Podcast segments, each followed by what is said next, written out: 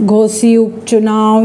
पूर्वांचल मतलब मोदी और योगी का गढ़ माना जाता है। बीजेपी को केंद्र या राज्य की सत्ता में पहुँचने के लिए बहुत ही महत्वपूर्ण भूमिका निभाता है यह इलाका। इसी पूर्वांचल में मऊ, गाजीपुर, आजमगढ़ ज़िले हैं जो बीजेपी के लिए रेगिस्तान की तरह है। यह कमल खिलाने के लिए हर कोशिश नाकाम ही रहती है। घोसी उपचुनाव की अगर बात करें तो इस बार यह कुछ तय कर सकता है।